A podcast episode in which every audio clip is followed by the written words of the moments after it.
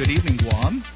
I'm Tyrone Taitano, and welcome to the Data Hub. Um, we'll be here every Tuesday night from 6:30 to 8 p.m.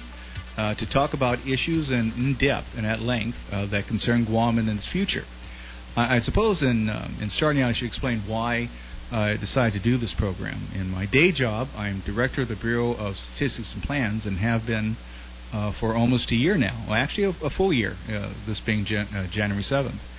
And um, in reflecting upon my time as director of the Bureau of Statistics and Plans, uh, there were like two things that struck out me very early. Uh, number one is, although I was familiar with the Bureau, uh, what also hit me was the broad variety of things that the Bureau of Statistics and Plans does. It it uh, it deals with land use planning. It deals with compact impact data and prepares the report to justify compact impact reimbursement.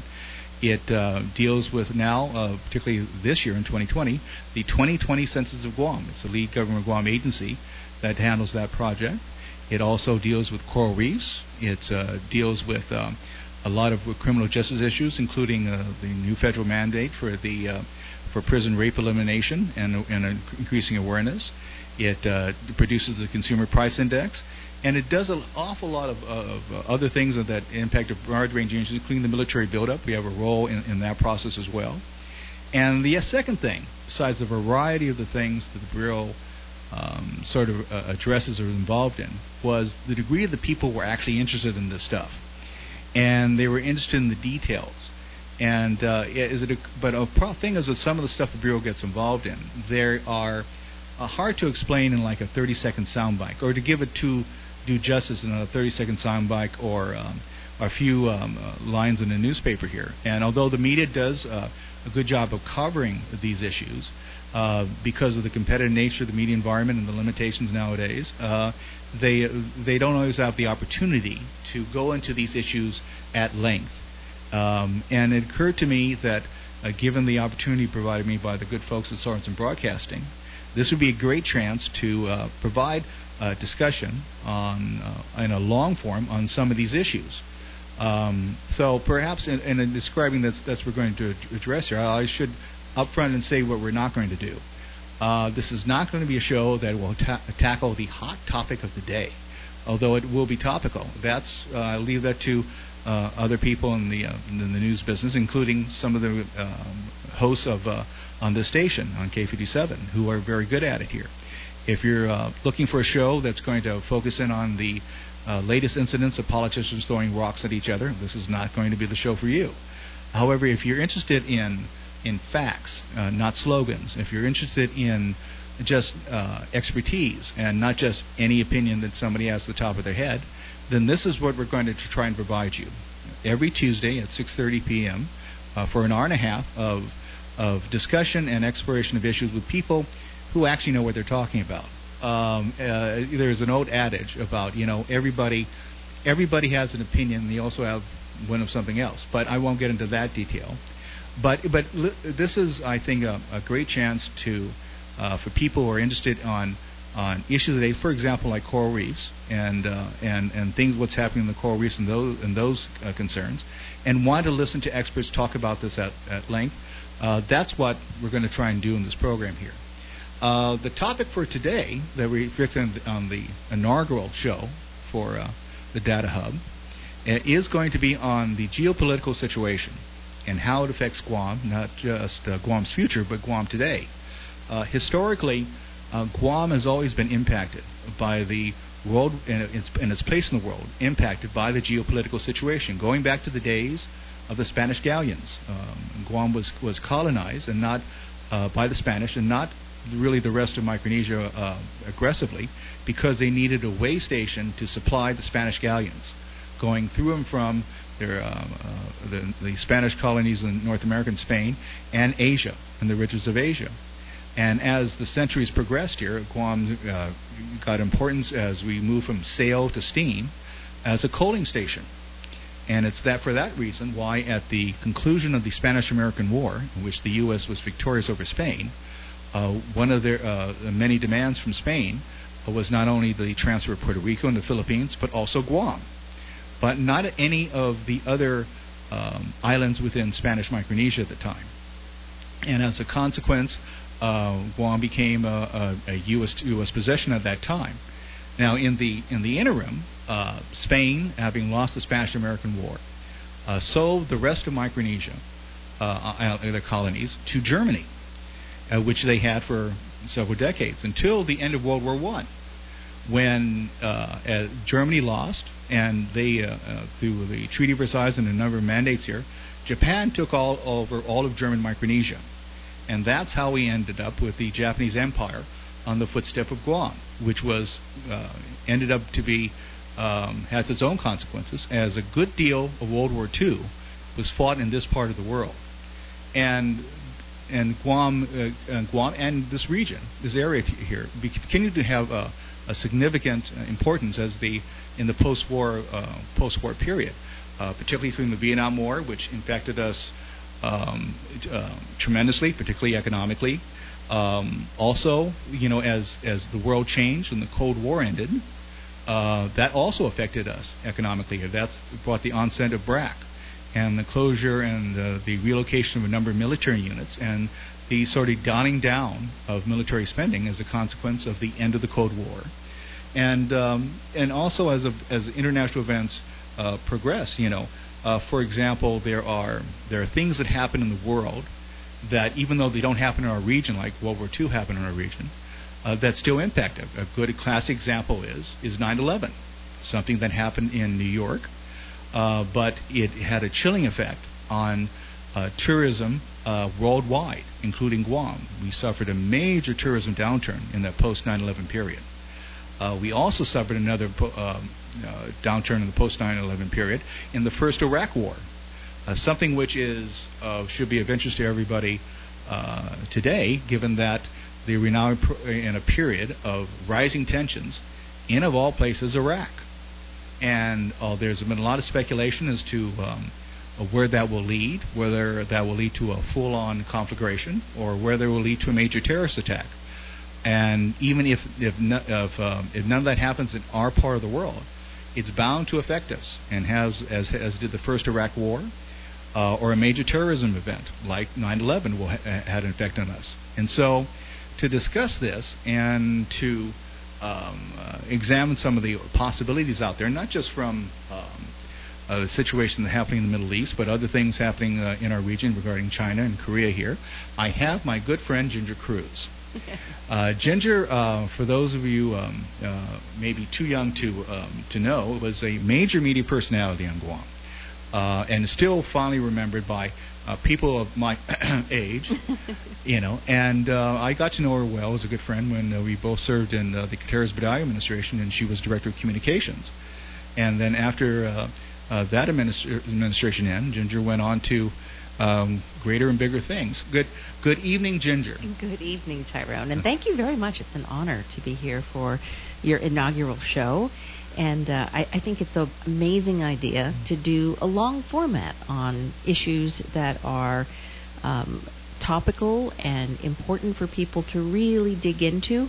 Uh, one of my favorite uh, things to listen to nowadays is podcasts. Mm. And I think they sort of fill that need and that niche. Well, well actually, I'm advised that what K57 does, or Sungson does, is that they take these programs and put them on their podcast they network. Do. So the podcast will be available. I don't, I don't have the link tonight to announce over the air, but I've asked our, our, our producer Jeremy to get on it, and so by by next week we'll be able to uh, post online and say out loud where you can get the podcast in case you've uh, want to catch up in previous programs, and or else, else you come to the middle one and find out what the hell were they talking about before I caught them. You know, the sort of uh, the sort of experience that um, that uh, is is is um, is is relatively new to uh, people of my age here, but I can remember the time when you know you had to catch it there as it there's lies, or else you know you just hear from other people. so Ginger, just to bring people um, kind of up to speed, what have you what have you been up to since our days as in the, in the governor's office? What have you been up to? Well, it, it's been quite a journey. Started out, uh, I, I left Guam in 2000 because I looked at a calendar and I said, you know, I love Guam, and if I don't try and get off of Guam for just a little while, I'm not going to see the rest of the world and, and see what's out there and find, you know, new discoveries and learn more things. I said, I, I really need to get off Guam. Uh, be it for a while or for a long time, but but I just wanted to explore. And, and as know? many people who have done that, you've, you've come to the point in your life where you've come home. And I've come home exactly. So you know, you go around the world and you you learn things and you see different things, and uh, I'll tell you, all of it just makes you appreciate Guam so much more. Uh, and so it's amazing to be back. Um, I've got a, a firm now, a consulting firm, and we've got some clients that we are supporting here on Guam, Mm-hmm. and we're looking for ways to uh, be here uh, a lot more and, and be uh, more permanent and, and growing. But it, in the interim years, um, did some television in Nashville, Tennessee. Mm-hmm. Then I went on to be a, a deputy assistant secretary for housing and urban development Under Andrew Cuomo, Under who's, who's now governor Andrew of New York. Cuomo. Yeah. Exactly, and that was actually kind of fun because you know I was doing work for him at the um, Department of Housing and Urban Development right at the time that he was considering a run for governor, Mm. and it was quite fascinating to be uh, advising a man who is going to run for governor of literally one of the largest states in the United States with millions of people. Uh, and giving him crib notes from Guam Mhm. because you know the politics here is is fierce and is strategic and the things you Well, learn It may be our only blood sport remaining now that cockfighting's been banned. So, it yeah. it really is, and, and I'll tell you, it's really fascinating because it directly transferred. He actually took to heart a lot of it, uh, and his first run didn't do too well, but Mhm. now here he is. He's he's the governor of New York, so that was an amazing uh, experience. Uh, then I went on from there to do some some consulting for the Pentagon, and then got uh, drafted uh, right at the beginning of the first Iraq or the Iraq War in 2003 um, to become the deputy inspector general for Iraq reconstruction. yeah, this is the second war, though, under George second W. war, Bush. exactly, the second war. his father, yes. Yeah, and so we uh, we were there. We had 150 staff, including investigators and auditors and inspectors, and we oversaw 62 billion dollars worth of funding that was spent, and, and really spent a lot of time in Iraq. Um, getting to know all of the different political parties, all of the leadership. Um, remarkably, many of those individuals are still in the government today. I mean, people Mhm. that I made friends with, uh, the Deputy Prime Minister Barham Saleh, uh, back in 2006, is currently the president of Iraq Mhm. and, and a good friend from those times. So uh, it translated into into quite a lot of a lot of experience that's still relevant today. And that, folks, is why I've invited Ginger on the program today. You know, she this is a person with a wealth of experience in, in actually being in Iraq. You've actually worked and lived in the Green Zone, I believe, or No, we're no? outside. We're Oh, in outside downtown. Baghdad. Okay, downtown Baghdad, even Three better. weeks ago, uh, we have a, a, a villa right uh, downtown. It's about four blocks away from the embassy. Uh, when the protests broke out uh, in the beginning of October, you could actually hear the shooting and the tear Mm. gas from our front yard. So, I mean, we're This was how many, how many days ago? uh, this was the beginning of October, and Mm. it kind of continued all the way until December. I left uh, to come out this way via DC about mid-December, so uh, it's been a couple of weeks, but I'm headed back next week Mm. to to go back in. So Yes, and you have a place here here in Guam as well. I do, yeah. So so I'm living here in Guam now uh, and traveling between between the offices, um, and it's really fascinating to just sort of see from both a you know a former government official and, and a policy wonk just like you, Ty. I mean, you, Mhm. you were somebody that uh, was always able to understand the the greater strategic uh, shifts that were going to happen in Guam because of things that were happening outside of Guam. And so I, I think that it's it's great to be talking to you at, at a time when things are getting really fascinating. Mhm. Um, the the events of the last week with the uh, massive protest and the symbolism of militias coming in and literally burning down the reception areas and the entryways to the U.S. Embassy in Baghdad. That is going to have significant uh, consequences moving forward, and it was that that triggered the Trump administration's decision to assassinate the number two leader of Iran, which you know, it's it's very interesting, and I, I don't know, uh, uh, people when they're reading about it and you hear the rhetoric that's going on in the news, it's very different from the the killings of Osama bin Laden or Mhm. Baghdadi because those were terrorists Mhm. That were killed, and although Qasem Soleimani is technically labeled as a terrorist by the United States, he is also a head of the government. So or a leader in the government. Yeah, yeah. I mean he he's the number two guy. He called a lot of the shots. So it's a very different terrain that we are headed into because when you're fighting a terrorist organization, uh, you're not talking about war. You're talking about asymmetric warfare. You're, mm-hmm. you're fighting a group that you're trying to root out around mm-hmm. the world. But when you do something like this, technically it is an act of war.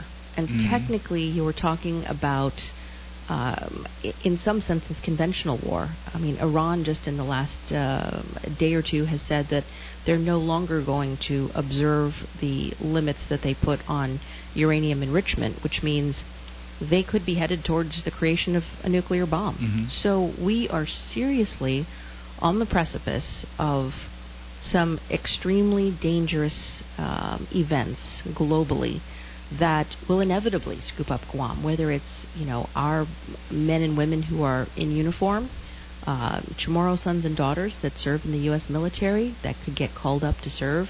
Mm-hmm. Uh, as we speak, they are pre-positioning uh, planes and, and resources in Diego Garcia. Uh, to potentially go in should something happen in Iran or in the Middle East. And I think the entire world, right at this moment, is sort of holding their breath, waiting to see what the reaction is going to be from Iran. Uh, they took three days of warning uh, for for Qasem Soleimani. Which hundreds of thousands of people millions, millions, millions. Um, the, again, the Western media likes to always downplay these things, but mm. when you uh, have a, a team and, and, an office that reads Arabic, uh, mm. and, and you see the photographs, it was millions of people mm. that, that turned out for this. So, so this is going to set a chain of events in motion that are inevitably going to uh, affect everyone's lives uh, as Americans, as Guam. Uh, one of the interesting things, which I, I had a feeling was going to happen, and then sure enough today, I think either the, the New York Times or the Post ran a story about it. Uh, Kim Jong Un, as he is looking at all of this happening, one of his greatest fears is being assassinated by the United States. Mm-hmm. And of course, you know, in the last year or two, the Trump administration has made overtures and has tried to talk about, you know, negotiation to get him to back off. Well, then he wakes up and he sees this. Mm-hmm. He sees a drone make a perfectly executed assassination, mm-hmm. uh, clean, just you know, mm-hmm. uh, gone right in seconds. And and there are U.S. bases just across the border in, in South Korea. That has I'm sure, triggered a paranoia. Um, like, like, he needed more excuse to be paranoid. Exactly. You know? So he was realized. Really so then the question becomes, how does he react? If he knows that no matter how nice people are to him, or no matter how much they they say, oh, we want to get you to the table, if he knows that you've got an administration that is absolutely willing to pull the trigger and take someone out, regardless of the unintended consequences, mm-hmm. how is he going to react? Well, also, I think, given that the U.S. attention is now back on the Middle East almost full, full bore, I would think, uh, given his past behavior, he would take advantage of that distraction to move ahead on his own uh, nuclear program, um, capitalizing the fact the U.S. is that their attention is split, Trump's attention is split, and therefore that is an opportunity to move ahead and move the goal lines or, or the uh, move the uh, the line forward there on his own program. Um, speaking to the seriousness situation, one thing I found very interesting was unlike previous um, uh, sort of ma- major uh, crises like the first and second Iraq War and even the uh, the drive to get Osama bin Laden here, um, the almost tepid reaction from America's allies. Um, Boris Johnson finally gave a, a, a, sta- a, response to it that was kind of tepid of support, you know, we'll be our side sort of deal here. Netanyahu has been a lot more reticent you know, um, because he's really worried about what's going to happen to him. Yes, and uh, Israel. He, he's made a comment about not being allowing Israel to be dragged into events. Yeah. And you would think uh, uh, that uh, they would be the ones who, you know, who have the more vested interest in in dealing blows to um, uh, to people like Iranian leaders. I mean, the uh, Israel is a is a and Iran are like our mortal enemies. But even in that, the, he seems to be concerned about the implications here. Um, so far, he's been very pleased with Trump administration policy in the region. But his sort of reserved comment, I thought, was extremely striking, even more so than America's closest ally, uh, the conservative Prime Minister Boris Johnson, uh, who previously had served as Canada's foreign secretary. So that thing stressed to me the, the level of uncertainty I think and, there's and there's fear. Yeah, there's nobody globally who who is really ready to comment at this point because I think we're all sort of collectively holding our breath to see what's going to happen next. Um, it, it's not going to be good, whatever it is. Mhm. Um, you know, some some of the things that uh, we keep in mind. One, Iran uh, has publicly stated that it will be a symmetrical response, Mhm. uh, sort of keeping with the an eye for an eye concept. Mhm. Uh, so you know they, they're they're trying to And put it may out not be one response because it's, given that it's asymmetrical. uh, this is true. So, so we've got to see what's going to happen there. Uh, but in addition, the tension across the entire Middle East right now Mhm. is really, I mean, unbelievably taught. Uh, the the people in Lebanon uh, who who have uh, very close ties to Iran, uh, given that uh, Hezbollah, which is the one of the political parties uh, Mhm. in in Lebanon that is uh, funded by Iran, uh, the leader just came out in the last two days uh, and indicated in his speech that they know exactly where U.S. Marines are landing in Lebanon to pre-position for anything that's happened in the region. Mhm. And when they make statements like that, you start to get worried because this is a part of the world where there have been attacks on U.S. embassies. Mhm. Ambassador Crocker, a, a good friend of mine, was was injured in an attack on the Beirut embassy um, Mhm. many many years ago, and just an idea of of what could happen in any location, either in Iraq, where the parliament has voted to give the authority to throw out American troops Mhm. um, in Saudi Arabia, where the administration has, for the first time, really prepositioned a significant number of troops as well. Mhm.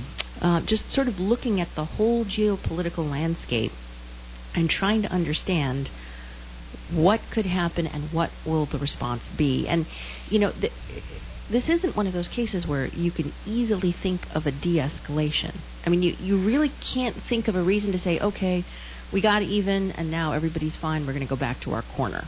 Yeah. well- That's the least likely outcome, I right. think. And it speaks to something else that's developed here is that Iran has already already won a victory because they now have the strategic initiative.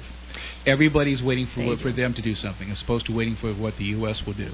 Exactly. And and the, everyone, uh, a lot of people are almost frozen in place because they're wanting to see well, what is going to happen there, which is enormous advantages that Iran's been given. Uh, using um, uh, based on the assassination of one of their leaders.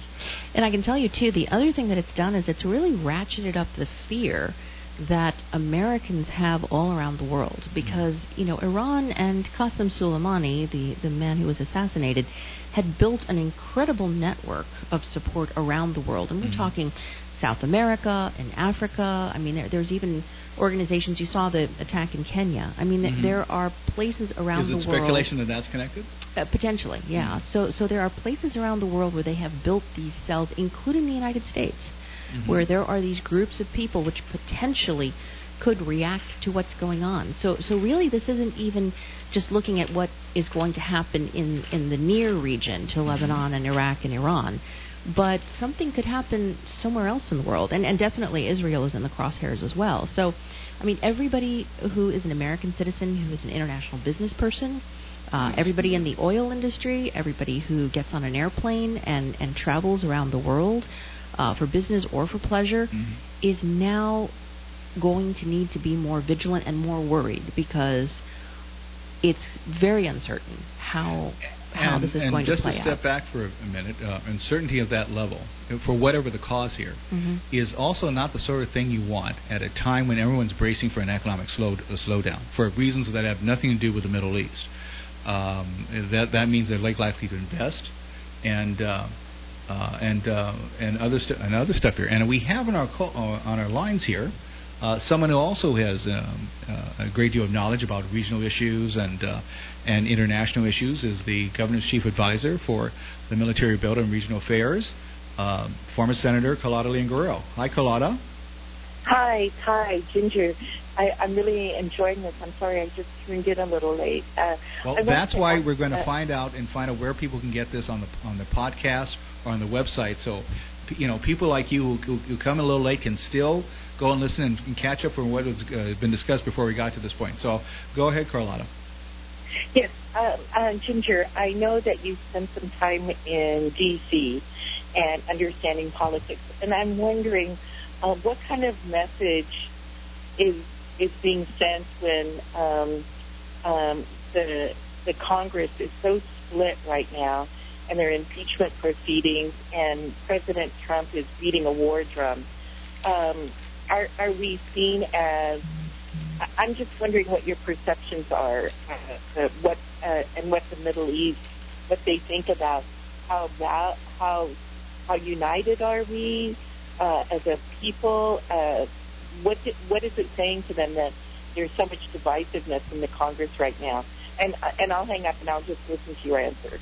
well, well, good. Actually, we may, uh, you can start talking, but we're as as you understand from the news business, we're, we're running up against, uh, I, I believe, Jeremy, a, a hard uh, uh, cap at seven o'clock or in three minutes. Okay. So well, we, can, we, can, start the answer here. Start the answer, and we'll come back after the news. well, first of all, let, let, me just thank Carlotta, uh, another amazing uh, media person who's who's now working on the military buildup and who will probably have you know a, a, direct feel for, for what is going to happen in the in the coming months as this plays out.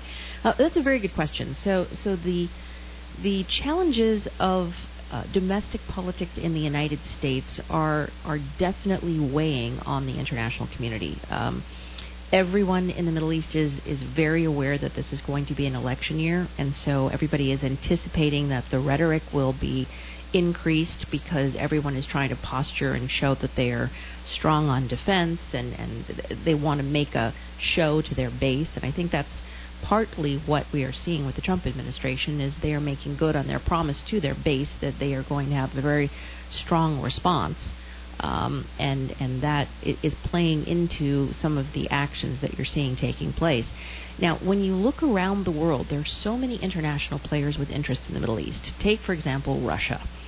Russia is probably one of those countries that is the most um, uh, benefiting the most from what is currently happening because they're sort of kicking back and watching the United States get twisted around the axle on this as the the unintended consequences of, of, what's happening sort of play out. And and we'll talk a little bit more about this after the break. Yes, relating to um, at seven o'clock the CBS uh, News.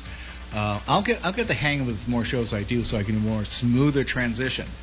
Uh, but hang with it, with us with my uh, guest Ginger Cruz and uh, any callers who wish to call in the program discuss the geopolitical situation, and we'll pick it up after the CBS News.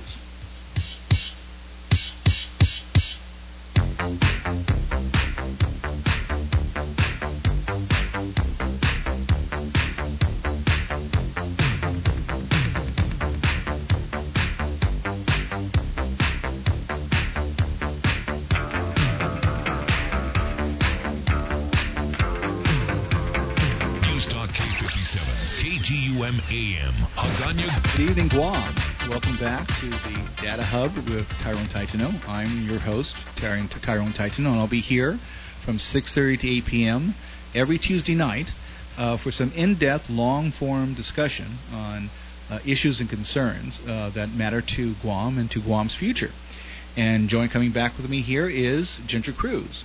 Hi, Ginger. Hi, Ty. Thanks for having me. Yes, and Ginger is here because uh, of one of her very, very uh, positions she's held within her professional career. One of them is as U.S. Deputy Inspector General for Iraq, uh, something that is of concern interest not only to PRC here on Guam but worldwide, given recent events and the precarious na- uh, nature of uh, of peace is in the region and the prospect of a terrorism attack. And it was actually uh, what's happening in Iraq was top of the news. Uh, that we just left the CBS radio news, and so Ginger, there was a story in there about uh, the Iraqi parliament voting uh, to uh, for the uh, evacuation of our, our, the removal of U.S. forces in Iraq, and some official had written a draft letter, and that led to some concern that actually was going to happen. And so, given that you um, have, have, have, worked for the federal government as deputy U.S. Deputy Inspector General for Iraq, and you still do business in Iraq, I'd like to hear your comments on that news story. Well, thank you, Ty, and I think that ties in perfectly with the, the question we got from Carlotta Leon Guerrero uh, just before, where you've got a split Congress uh, that is now faced with a a very major threat to the United States, to U.S. citizens, to U.S. troops around the world.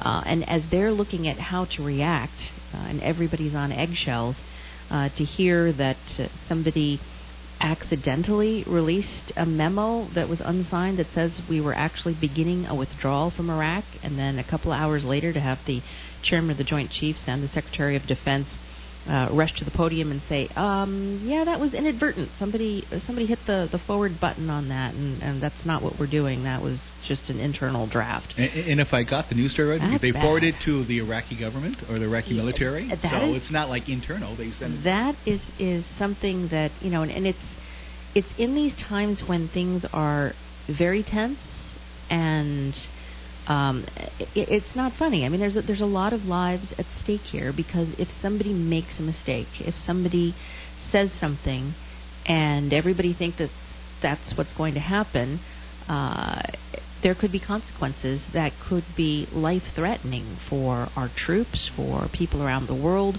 for people who live in the Middle East. So, very concerning. And then you layer on top of that the fact that the United States is about to head into one of the most contentious elections that we I mean all of our elections are contentious but this one in particular I mean you know th- this time in the United States uh, especially I just came back from DC and uh, you know it, it used to be a blood sport here on Guam and it used to be a little bit more calm in the states but now I mean you you can't have Christmas or Thanksgiving without families uh, that have disagreements over politics just uh, you know, ruining the holidays over, over the division. And and to have a divided country, to have a country where you have uh, two political parties that can't agree on on very many things at all uh, in place at a time when you really need to have a coordinated, structured response and, and a very deliberate response to things. I mean, you, you have a situation here where the president decided to take this action, which is going to potentially have massive impacts on the U.S. and around the world, without consulting Congress, which is uh, the normal course of events. Normally, there's a classified briefing, you bring in the leadership of Congress, they're tied in because there's going to be a massive amount of funding that they're going to have to approve in order to ensure that this is carried out, uh, you know, in, in a way that would protect American citizens. And you don't have that, and, and you have all of these layers of dysfunction. Uh, you have the political dysfunction, you have foreign policy dysfunction. So, so it's it's really shaping up to be, uh, I think, a very challenging time at the beginning of 2020.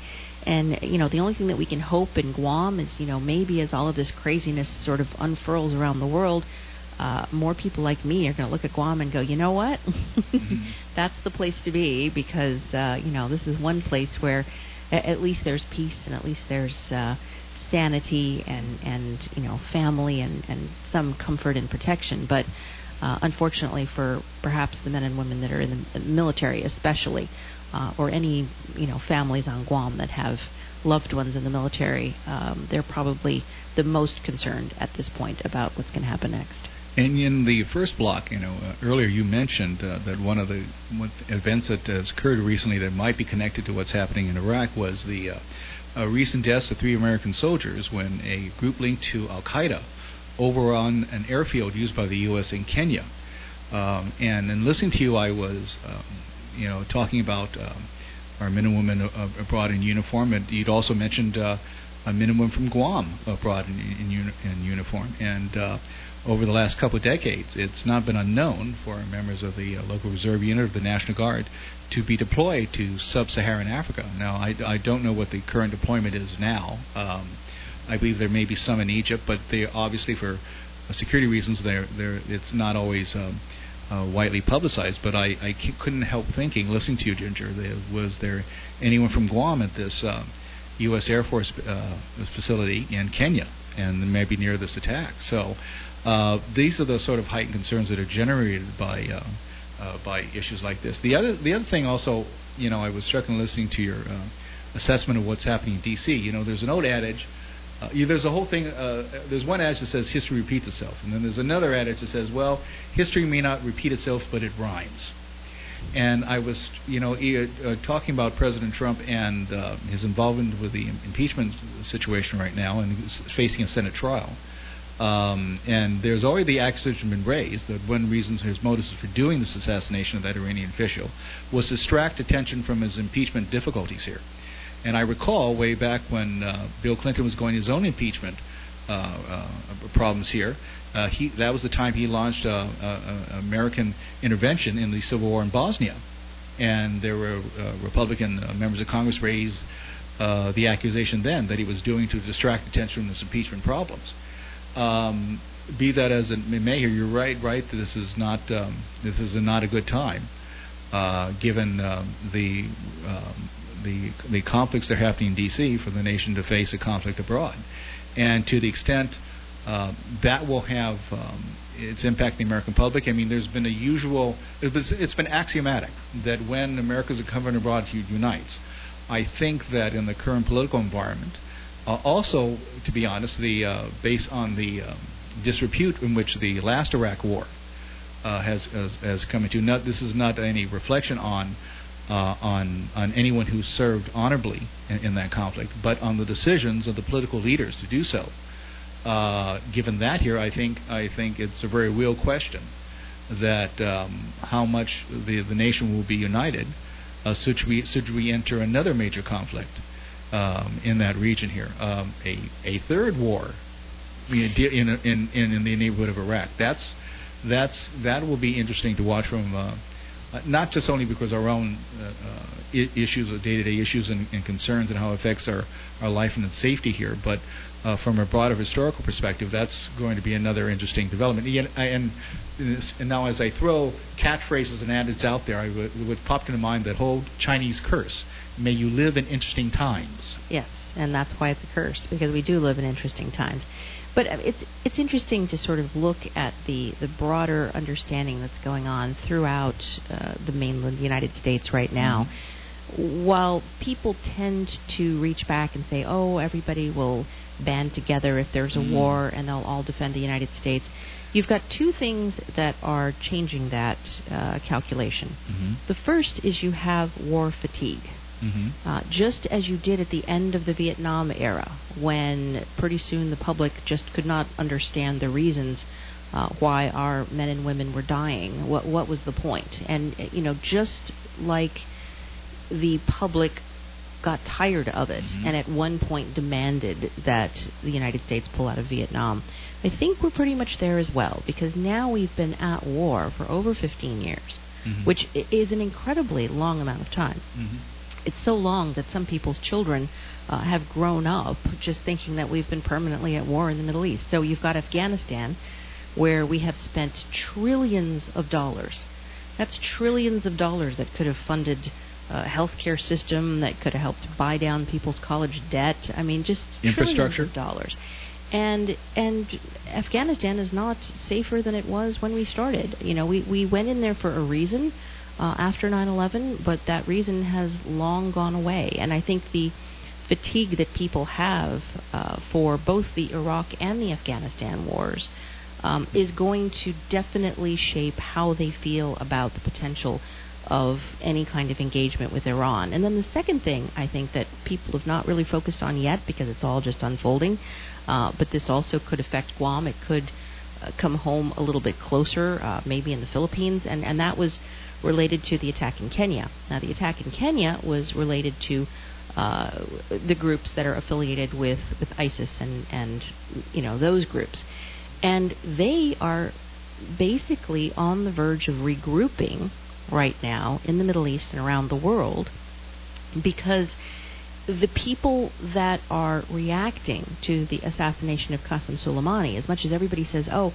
Iran is our enemy and Qasem Soleimani is a terrible person," which he is, and and you know he uh, uh, was responsible for creating the IEDs that that injured and maimed so many U.S. Mm-hmm. soldiers. But put that aside for just a moment, and, and let's talk geopolitics here. Qasem Soleimani was also the architect of the strategy to defeat ISIS in the Middle East. Mm. And the Iraqis and the Iranians who fought side by side on the ground with American air cover were the ones who defeated ISIS, who was potentially more dangerous and more evil and more horrible than Al Qaeda was. Uh, I mean, you you can remember when they were putting people on TV in orange jumpsuits and sawing their heads off. I mean, these Burning were people alive. And these were and, and putting them in cages. These were horrible, horrible people. And so, who actually fought that fight? Who actually pushed ISIS back and actually was responsible on the ground, losing people? For who was responsible for doing that? That at the time, it was Iraq. It was Iran. They they were the key in in that fight, along with the United States. So, I mean, when you start to to unwind how geopolitics happens, there's never, you know, team black and team white. Mhm. And when people say, "Oh, well, it's a good thing. We're we're really glad that this happened," and you look at all of the chaos and you look at what's happening, and you think the one the worst thing that you could ask for right now, when you've got uh, Iraq, which has no government because the protesters since October overthrew the government, and they Yeah. still can't get a government together. Uh, perhaps you should need to explain that to the listeners here, because we to talk about the Israeli Parliament taking an action. We um, and what you what you really mean is there's a caretaker government. So there's a caretaker government. So what happened right before all of this happened was in October, I was nicknaming it the, the Arab Fall, sort of going on the Arab Uh, Spring. uh, the Arab Fall. Right? So so in Are we headed towards the Arab winter? I, it's not good. So Mm. in in October, uh, both Iraq and Lebanon, within just a couple of, of days of each other, had popular uprisings where the people took to the streets in amazing numbers to protest the corruption and the mismanagement of their governments and, Mm. and demand the overthrows. And at one point, the protests by the people uh, had in Iraq risen to to hundreds of thousands of people. Uh, the government responded, killed about 500 of the protesters, and as a result, the prime minister stepped down. So now there is theoretically no government in Iraq. There's a caretaker in place. They've missed the deadline to actually name someone. So you're talking about an area of the world where Iraq has no government. They've got this temporary caretaker government, but they're having a constitutional crisis. There's still protesters in the streets, and I understood that today there is potentially going to be an effort by the military to forcibly clear Tahrir Square, where all of the protesters are, of protesters, which is now going to layer on another level of death and conflict on top of this. So you've got people coming into the streets to to mourn and, and to call for revenge over this geopolitical fight between the United States and Iran, and it's playing out in a country that itself is on the verge of collapse. And then the neighbor, just right over to the to the left of it, is Lebanon, where again you have a very strong Iranian presence. Lebanon too has had protests, and in the last uh, couple of months, I mean, I think we're going on three months now, Mhm. they have no government. So, amidst all of that, you still have major cells of ISIS terrorists Mm. that are scattered all over the region, all over Syria, all over Iraq, uh, not in Lebanon, because they've got some pretty good intelligence teams that have managed to keep them out. But in that entire and the region, Lebanese are too busy making money. And yeah, well, so, yeah. So so you've got you've got all of these like it's the the parade of horribles, right? That that was what Donald Rumsfeld once called called it. And and this is the parade of horribles. It's like every bad situation that you could layer on top of each other is now just sort of starting to simmer. And the question is, how is the world going to react? And I think part of the reason that you're hearing uh, quiet coming out of NATO, quiet in Europe, quiet from uh, just about everybody is because there's a lot of of military and political organizations that are in crisis response rooms right now trying to figure out how this is all going to play out and and I don't think that any of the options at this point are good. You quoted Donald Rumsfeld earlier. The, another famous quote of his was trying to know the unknowable. Yes. You know, that is exactly the quote. And So- ladies and gentlemen, my name is Tyrone Taitano. You're here with the uh, for the Data Hub with Tyrone Taitano. I'm here with uh, my guest Ginger Cruz. Uh, we are now like roughly uh, uh, an hour into the program, and for those of you who want to catch up, I've been advised it's available on K57.com. You know, you can get the uh, full uh, taping of this program and of all the programs on K57, including podcasts as well. So if anyone wants to catch up on the on the interesting discussion I've had with my good friend Ginger Cruz, who has uh, served as a U.S. Deputy Inspector General for Iraq. Uh, actually, still does business in the Middle East, including Iraq. Uh, will be heading to Iraq in a, in, a, in about a week. week. In about a week, you know. Um, um, you can go to k57.com and, and not only get a um, uh, hear, listen to the full program, but also um, your favorite podcasts, plus you know uh, Spotify, Google Podcasts, and more. It's available that way. So, uh, Ginger, you know, it, give, give a sense though. You've talked about or referred to how uh, one of the consequences of this is maybe the collapse of uh, Iraq. What would what would that look like? A collapse of Iraq. I mean, some in in the uh, in previous uh, discussions of this, because they've talked about the collapse of Iraq since Saddam's day, you know, and it usually was on a on a regional basis with uh, Kurdistan becoming a, a, separate nation here. I get the sense, though, that this is uh, uh, particularly as how Iraq has developed in the in the post Second Iraq War period. You know, as we ponder a third Iraq War, um, what would a, a, a collapsing Iraq look like? It, the collapse of Iraq could take so many different, uh, so many different paths. I think one thing to look at is how quiet the Sunni community and how quiet the Kurds have been. Uh, when the Iraq parliament took that action to authorize the government to expel foreign forces, uh, there was a boycott. No Kurds showed up, no Sunnis showed up. So it was just the Shia leaders that carried out the vote. It was 170 to 0, but uh, there's over 329 people in parliament. So it's one of the things that's interesting is you've got Joe Biden running for president now on the Democratic ticket, and one of the first things that he proposed way back in the day was the partitioning of Iraq mm-hmm. into a uh, Sunnistan, Kurdistan, and Shiistan. Yeah. Um, it's it's important to note though uh, also Iraq is you know, it's been argued as Iraq is not a real nation here. The borders were drawn by the British yes. for their own convenience, and uh, they they carved up Kuwait just because they had a relationship to the uh, to the ruling family in Kuwait, and that's how you have this hodgepodge of connections between Shiites and Sunnis, and of all things, Kurds, uh, with half the Kurdish population in, in Turkey, and uh, and it's very well, true. and a third in Iran, and a third in Iran. And it, has been very true for a lot of conflicts in former colonial empires, in not just the Middle East, but, but Africa as well, where you had boundaries that, that cross tribal boundaries. Right. Uh, this has led to all sorts of sectarian uh, violence and wars in, in, in places like Rwanda, ab- absolute horrors. Uh, so I, I think that contributes that, uh, a lot to this sort of uncertainty as well. So so you say this, this, the Sunnis and the Kurds are very quiet. Is what does that what does that mean? Are they watching and waiting, or is they trying to signal something?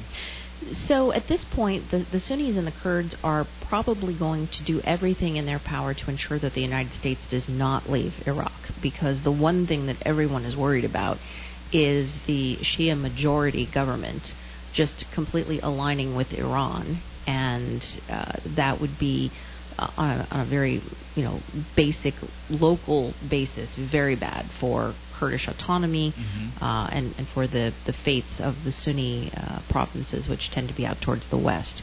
So uh, they're really being very quiet. Uh, there's it's a dichotomy. There's a strong sense of nationalism, and you know up until this happened, the protests that were occurring in Iraq were transcending mm-hmm. the Sunni Shia Kurd splits. They were really trying to unify everybody and say that the whole country was rallying behind the Iraq flag and they wanted to eliminate corruption and have a stronger country. And then this happened, and all of a sudden, it's really highlighted the differences once again. And, you know, people anthropologically, I think uh, it's really interesting to look at the world and understand everybody is either themselves or the other people.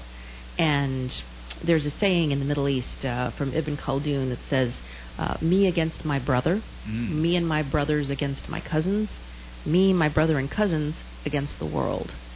And so, uh, and it's playing out exactly like that right now in Iraq because just before this happened, everybody was together and they were trying to get the government to change because they wanted to unify the country. And then as soon as this happened, you see the the Kurds and the Sunnis split from the Shia, and and it's go everybody's going to go back to their nativist corner and protect and promote their own private interests, which at some point could conflict with the interests of the other groups, and it could get very bloody. There could be street fighting. There's Shia on Shia violence. I mean, it's it, it could really get very bloody, and uh, it will affect all sorts of things. Not only security around the world. Uh, oil prices are already going through the roof. Uh, Mhm. You're going to feel that in Guam Mhm. because the gas prices are going to be going up. The oil price Um, surcharge and the GPA bills. Exactly, and and just a general sense of security in the world is going to be affected uh, if that were to happen. You know, and, and listening to your quote, you know, and, and my it ends my cousin against the world. Uh-huh. Man, that sounds like a very Chamorro quote as well. You know, so so on that note, as we ponder it, I'm going to take a, a quick break here. My name is Tyrone Taitano. You're with the Data Hub with Tyrone Taitano every Tuesday, uh, 6:30 to 8. Uh, and I'm here with my good friend and a f- former uh, U.S. Deputy Inspector General for Iraq, uh, Ginger Cruz. And we'll be right back after this break.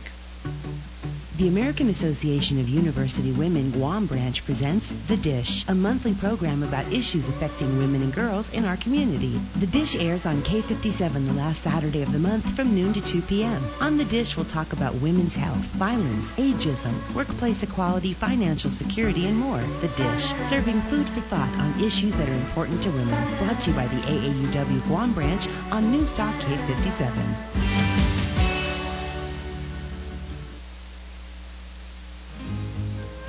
Buenas Afanielos, Wahoo si Robert Underwood, na para behututuho nuevo na programa Gwinigi K57 dyan entero gi fino Chamorro, fino natibo, pat mas claro fino hadra, y finota.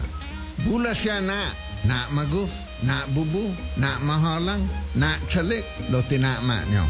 Ifinota with Robert Underwood every Monday night at 6:30 on News Talk K57. K57 is heating the talk up again. Patty Arroyo, the talk you need to start your day. Andrea Pellicani, the news as it happens. Logan Regis, financial news to fuel your workday. Tony Lamorena, anything goes talk is here. A new day of Guam's hottest talk has arrived. This is News Talk K57.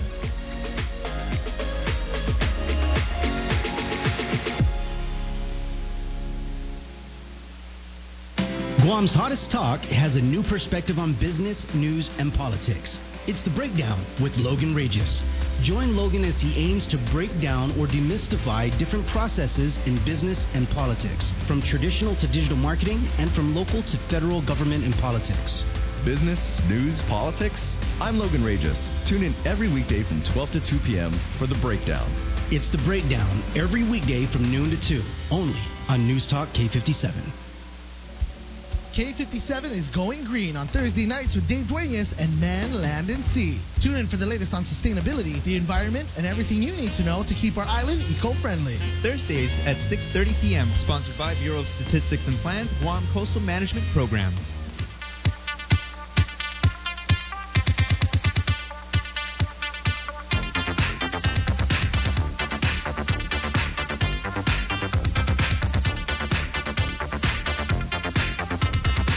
And welcome back. Uh, my name is Tyrone Taitano, and you're with the Data Hub with Tyrone Taitano every Tuesday night from 6:30 to 8 p.m. here on K57. And uh, if for those of you who want to catch up on tonight's broadcast or any future broadcasts, you can find it on K57.com, along with all the uh, uh, podcasts and other great shows on the Sorensen Broadcasting Network. Uh, with me here is Ginger Cruz, and as we left the previous break, she gave uh, uh, as she is apt to do, uh, a very pithy quote. Uh, and Ginger, when you could you repeat the quote and, and, and where did it, where, who was the author for and where did it come from?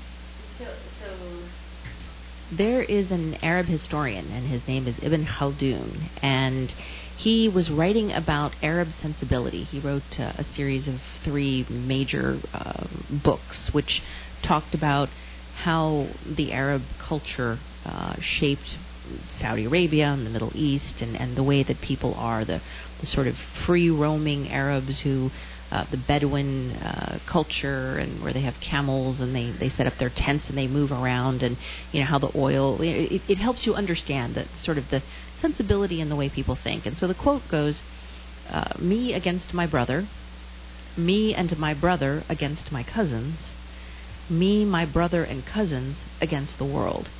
And uh, to me, that's the, the standard anthropological view of the world. Whenever you don't have an external threat, uh, you fight among yourselves. Uh, it kind of happens anywhere. Uh, and then as the fight gets bigger, or if somebody comes in from the outside, uh, then obviously everybody on the inside is on one team because you need to be on a team in order to to defeat the enemy uh, that is outside. So it's the us and the others, and that really does describe how they frame a lot of the decisions and policies in the Middle East because you know one day they'll be on opposite sides of of the spectrum, and then the minute that you introduce a threat from the outside uh, everybody pulls together, and and it's quite a formidable force. So. And with that, Ginger Cruz wins the quote of the night competition. Here, I had uh, three quotes earlier on. Uh, on you know how history rhymes and history repeats itself and the Chinese curse. Like yeah, but th- this one kind of out. Uh, this single quote kind of outdoes them all combined. so you. so you get the crown tonight thank as you, for a quote you. of the night. Um, we have the remaining like 25 minutes of the program. I want to make an, a, an a, abrupt turn from uh, the Middle East and and bring it back to the region. And um, one of the things I'd, uh, that I'd like to hear your perspective on is developments in the region. I mean, uh, there's been new con- uh, concerns about what's happening with the Chinese rocket, which you know flew uh, everyone could see from Guam, and and of course there's been a lot of discussion about it, about the rise of China and their uh, their moves into the region here. Uh, but also, I, what I think has not gotten a, enough notice is what's happening in the Korean Peninsula, not just North Korea, uh, but the dispute between uh, the Trump administration and South Korea. Uh, the um, uh, South Koreans have long contributed to the U.S. uh, military bases there in South Korea, but the Trump administration wanted to increase it from one billion a year to five billion a year, and this has been quite a bone of contention uh, between the South Koreans and the uh, Trump administration. as a matter of fact, the talks on this collapsed last November, and I don't believe they restarted. And a recent poll of the South Korean public found only 4% in favor of uh, giving in to U.S. demands. So now we're faced with the very real prospect. Uh, it may be overblown. We'll see how this develops. You know, because a lot of the, well, the U.S. and South Korea don't have an interest in this. But all of a sudden, the the possibility has been raised that um, the um, uh, U.S. forces may leave South Korea, which has an impact on the region, but from my perspective, uh, Ginger, also a direct impact on Guam because they, if they leave South Korea, where are they likely to go? And the most re- uh, closest U.S. Uh, uh, uh, territory is Guam, and exactly. that may have its own impact. And not to mention the move of the Marines and from the Marines from Okinawa to to Guam. So, as, as someone who's been uh, involved in, in defense policy as Deputy Inspector General. I'd like to listen to your perspective and the perspective of people you've uh, discussed regional issues with. Well, we talk a lot with the Office of the Secretary of Defense as we are, are following developments around the region. And uh, as you're looking at the prepositioning of troops and the prepositioning of uh, supplies, if there were to be a protracted conflict in the Middle East, you would need to be able to have uh, chains and supplies to be able to get to the region. And as much as they could position forces in um, Qatar, or they could position them in Saudi Arabia, or they could put them in Kuwait, like they did during the uh, the war in Iraq, uh, there is still going to be some challenge to placing troops there because once you put a large number of troops in a foreign country, you are basically uh, attracting attacks uh, against those bases, which would then impact those countries. And I don't know if people remember when we first went into Iraq, we went to Turkey, who was uh, an ally at the time. You're talking about the first Iraq War. Uh, second Iraq War. Oh, well, actually, we did both. Yeah, think. that's yeah, true. Yeah. That's true. But in the second Iraq War, the one that that uh, we were involved in, uh, they tried to get uh, basing uh, positions in Turkey, and they tried to get overflight in Turkey, and Turkey did not allow them mm-hmm. to do that uh, and it made it very difficult for them to be able to fight that uh, conflict. Well, now you've got uh, a very interesting change in in the dynamics of the region, and the question is going to be, how are we going to to do that? How are we going to engage? So. uh, It's going to stretch things thin, and so then the question becomes: if we're stretching the military thin, uh, and we do have a conflict that we have to do in the Middle East, they're going to have to ramp down how much resources they put towards the Asia Pacific region. And ironically, the Secretary of Defense had literally two weeks ago made the announcement that they were planning on uh, reducing the forces, pulling out of Afghanistan, reducing forces in Iraq, and then resetting the defense uh, positioning so that China was going to be the number one issue and Russia would be number two. What that would mean would be uh, an increase in focus on Guam, an increase in the funding for infrastructure, because Guam would be definitely a, a huge part of any strategy uh, by the United States to um, increase its influence in the region, uh, especially with China going around and romancing the islands uh, that are currently renegotiating their compact of free association with the United States. So, w- with the eye on the Middle East now, China has a, a great potential to uh, perhaps expand its influence with a bit more freedom if the United States is too tied up in other parts of the world. Uh, so then that begs the question. I mean, right now the United States has 28,500 troops in Korea. Uh, they've got troops in Okinawa that are going to have to relocate under uh, the Japanese uh, commitment to do that by 2025. Um, but are we going to have the the attention and the funding and be able to actually do that if there is another conflict around the world? So when the when the Department of Defense looks at these, uh, the funding that they put in place and the strategies that they put in place, the United States normally prepares for what they call a, a two plus one. So they will Mhm. have the ability Two and a half to wars. exactly. So you could get into two different locations and then have a, a conflict in a third location, and they can cover that with the personnel that they have and the equipment and the funding. This is going to make it very interesting because while we were looking at transitioning out of the Middle East so that we could focus more on China, that may not be the case. So the impacts on Guam are going to be very interesting, uh, and not just Guam. I think the CNMI is also going to play a, a role as you're seeing the buildup of Tinian, uh, and you're seeing the acceptance, I think, of the CNMI to uh, perhaps being a location where they will take more presence from the U.S. military. They, they certainly will take more bombing. Uh, uh, Yeah, they, yeah. they'll they'll definitely uh, you know be some place that the United States will look at uh, to put people. And as much as Australia has offered uh, its location, it's just too far south. I mean, it's Mm-hmm. five hours flying time south. Uh, Hawaii, seven hours too far away. Really, we're looking at Guam, and and in fact, at the moment, Diego Garcia, which really doesn't have any infrastructure, but but is being used. So it will be interesting to see.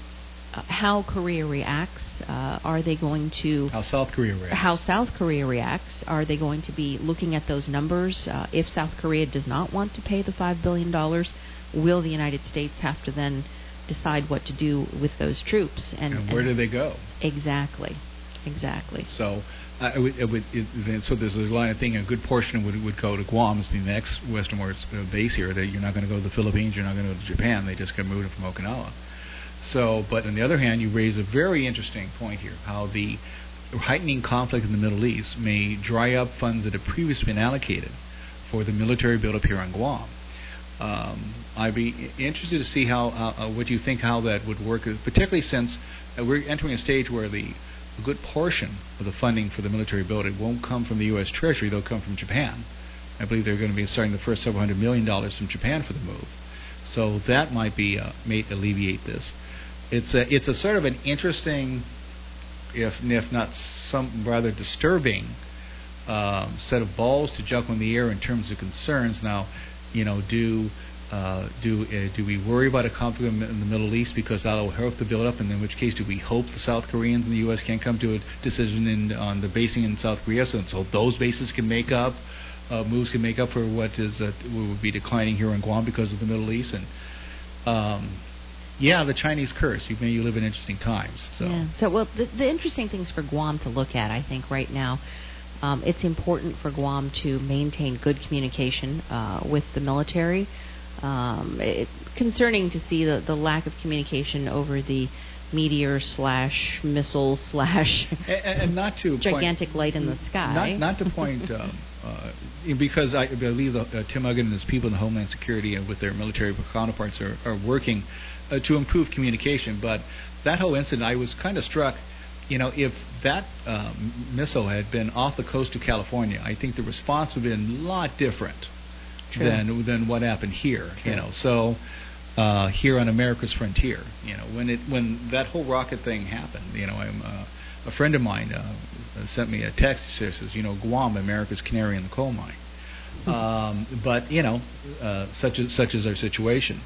Um, in given that um, that situation in in uh, in South Korea and the the, uh, the uh, nuclear threat from North Korea here, uh, from your perspective, how does China fit into all this? I mean, there's, you know, I, I, in in talking about uh, the focus on China, uh, particularly, and it usually comes to their their economic power, though they've talked about their rising, you know, military power, but they still rank third in the world behind the U.S. and Russia, and largely because they just have so many of it, you know. But uh, they are though laying down their second air- aircraft carrier. Um, but the, what's really the people take a look at the rise of Chinese influence is usually economic, and it's there's this view here talking about how history rhymes of China as this economic uh, behemoth that's going to be the world's largest economy in the coming decade. Uh, but I was sort of struck how a lot of this, uh, the rhetoric associated with China's rise, uh, I heard about Japan. And you think of it the same reasons here. They were hardworking. They produced this great post-war miracle here. They were on the cutting edge of technology. Uh, they had this system in which the whole nation was involved, you know, in, in state, con- state control. And then uh, the bubble collapsed, and then all of a sudden the Japanese was not the model here. And uh, one of the concerns, by the way, of, of worldwide econo- uh, economic slowdown here has to do with China, uh, where um, it's been argued that a number of the things that um, uh, people look to China in terms of stability, including the great state involvement in the economy, may actually be contributing to their problems. I mean, it's a reasonable case can be made that because of state involvement into the economy to stabilize or to boost income here, the public sector has starved the private sector of capital and that has contributed to slower growth. And uh, what people, um, economics and observers have counted on in the past, China doing, which is this massive, you know, spending infusion in order to keep the economy going. Even the Chinese government admits they're not going to do it again. If they're going to do it, it's going to be very targeted. On top of this, you know, um, the uh, the uh, Communist Party structure has become even more centralized. They've eliminated term limits for the for the president. So, you know, talk about we're moving towards almost uh, a singular one-man rule, even for a country that large. And uh, it, you have to uh, their their basic legitimacy for the Chinese government at this point is part national and part economic growth, which is sounds rather brittle actually. And uh, you know, and, and if if they ever hit it to a major slowdown, what does that do to their the social foundations, uh, particularly for minorities? I mean, like one percent of the population in China is Muslim. Um, you know, there there there's all sorts of situations being set up there in Hong Kong, and so I'm I, I'm sort of like not to dismiss all this other talking concerns about China, but having lived to you know how Japan was going to take over the world, and Well, how that turned out. If you just look at the size of Japan, I mean, uh, th- that was something that really was not going to make a lot of sense because Japan just did not physically have the numbers to be able to do that. And if Mhm. you look at China, the fact that they're pretty homogeneous in terms of their population, I mean, they're mostly members of the Han tribe, I mean, Mhm. at some level, and there's a, a very strong sense of cohesiveness. There's the sense that uh, the the group is more important than the individual. There's so many things going for them culturally that give them a strong basis for riding out any sort of global shifts and changes and just slowly and steadily getting stronger and bigger. As the rest of the world starts to uh, head to their corner and starts to engage in these conflicts, uh, the conflicts are inevitably going to weaken many countries.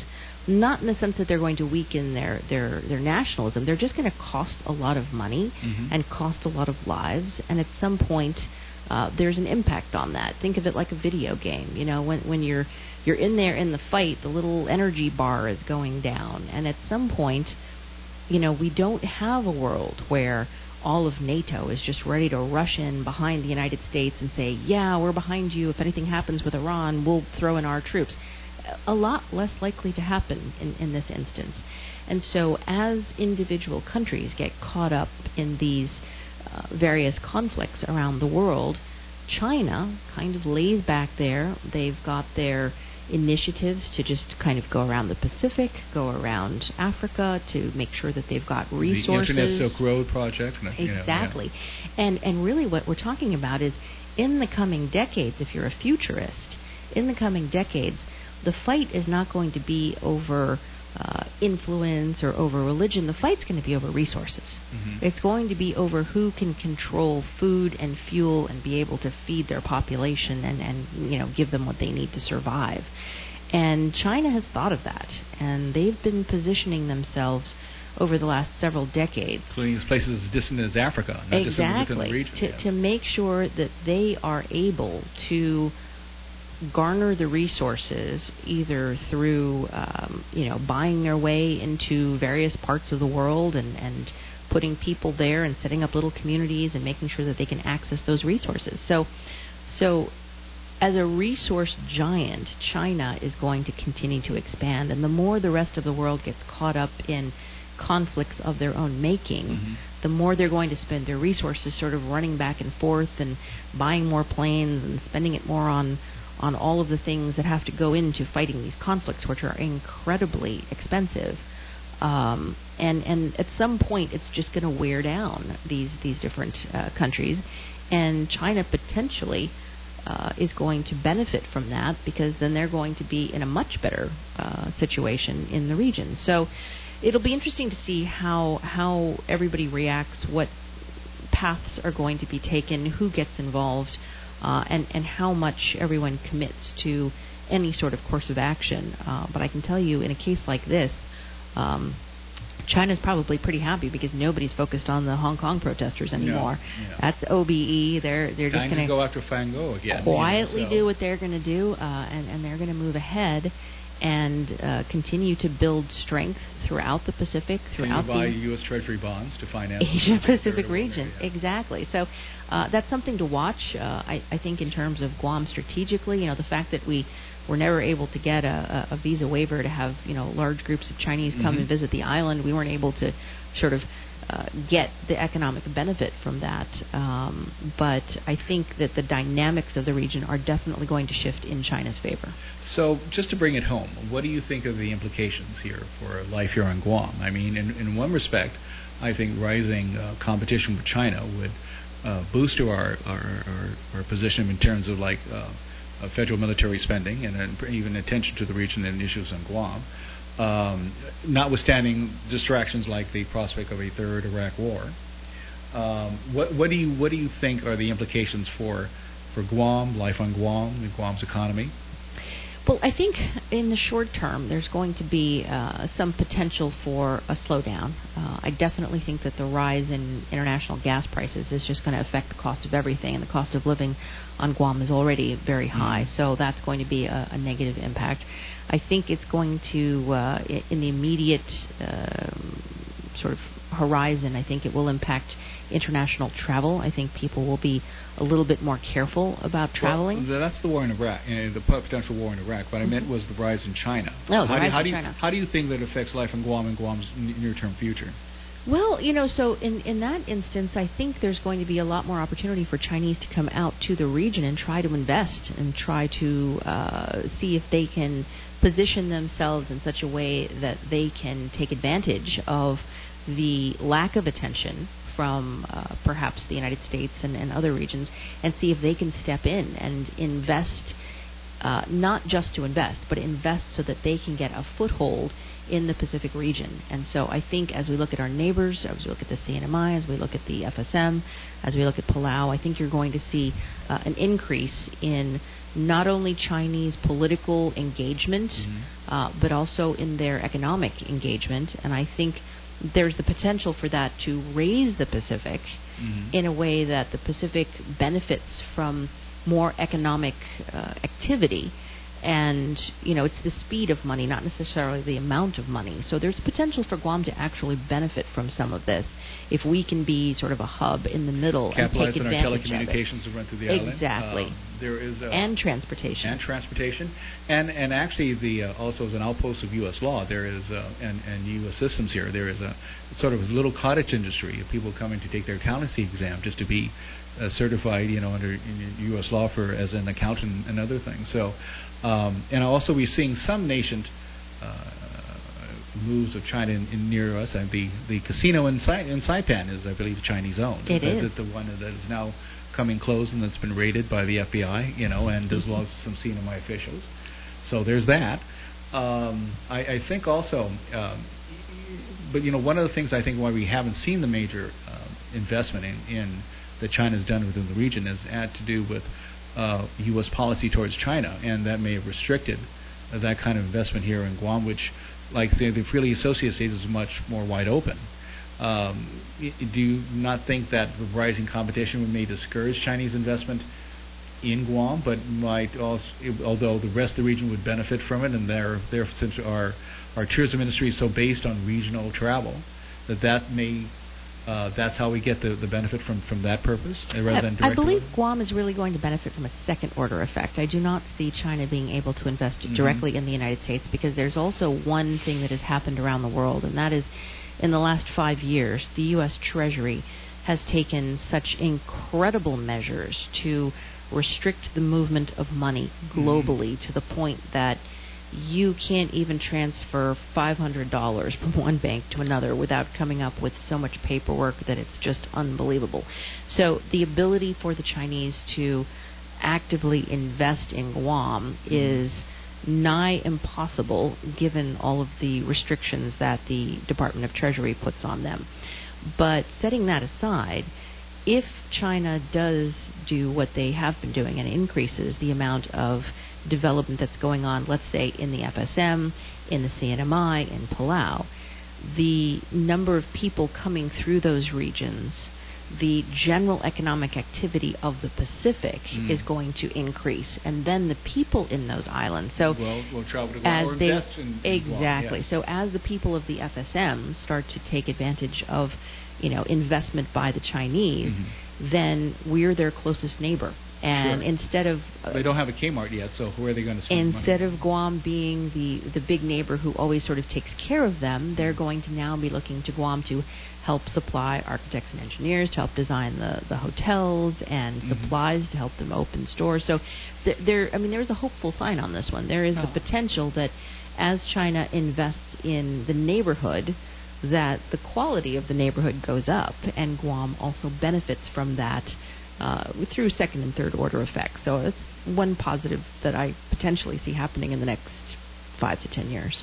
Well, on that hopeful note, that's I think is a great note to go out on this program here, uh, especially since you know, you know, at the top of the hour is going to be news, and that may reverse that trend. But I, I think that's a, a good perspective to end. I think a, a conversation that's gone way too quickly for an hour and a half. You know, but. Uh, I, I do want to thank you, Ginger, for taking time out from your busy schedule to be here and to share your your uh, your, uh, your viewpoint here and your knowledge and your expertise with uh, myself and and the audience. Um, again, um, this is the Data Hub with Tyrone Taitano. My name is Tyrone Taitano. I'm uh, director of the Bureau of Statistics and Plans. And if you like the show, please tune in next, every Tuesday at 6:30 p.m. here on Sorensen Broadcasting. And if you want to catch up on, on this show or future shows, you can find it on k57.com. Uh, know in future shows we're going to discuss not only uh, major world issues that, that affect the island, but also uh, we're going to have updates on the uh, census, uh, 2020 census of Guam, on issues dealing with uh, climate change. The governor's recently established a new climate change resilience commission that's uh, doing some great work. And uh, before the end of this month here, we're going to bring in uh, some people involved in the Guardians of the Reef program uh, that the uh, Bureau uh, conducts, which involves uh, training high schoolers to go uh, talk to uh, third graders about the reefs. And that program is going to be happening next month. Also, next month is the Bureau's Assembly of Planners Symposium, an all day event that will deal with major issues confronting Guam's future, not just, just climate change, but issues regarding economic development and sustainable development. Uh, so I'll bring in some pe- uh, people that were speaking at, at that conference. And um, again, uh, this is a thank you very much for listening here. And this has been a, uh, a great hour and a half. Thank you again, Ginger. Happy well, New Tyrone, Year. I have to say it's a great way to start off the new year. I'm really excited about your show. I'm going to listen to the podcast as I'm traveling around the world. I'll be back here in Guam in a couple of weeks, of course, uh, fresh with news, and, and we'll see. You know, maybe I'll drop by and give you a five minute update. Absolutely. But I'll tell you, you are a natural on the radio, and and I really like the idea of long formats. Uh, I think people are. Uh, hungering for different formats and different things that they can listen to, and I'm really excited. I think you've got a great future in radio, Ah. along with the rest of the team at uh, Sorensen Broadcasting. I love listening to all the shows, so this will be great, uh, and it's great that the internet will allow people to check it out from anywhere in the world. So thank you so much for the opportunity. Uh, you know, best of luck with everything here on Guam. Coral reefs and, and everything that you're doing are so important. So I'm really looking forward to listening. Okay, thank you so much, Ginger. And again, I'm Tyrone Taitano, and thank you so much for tuning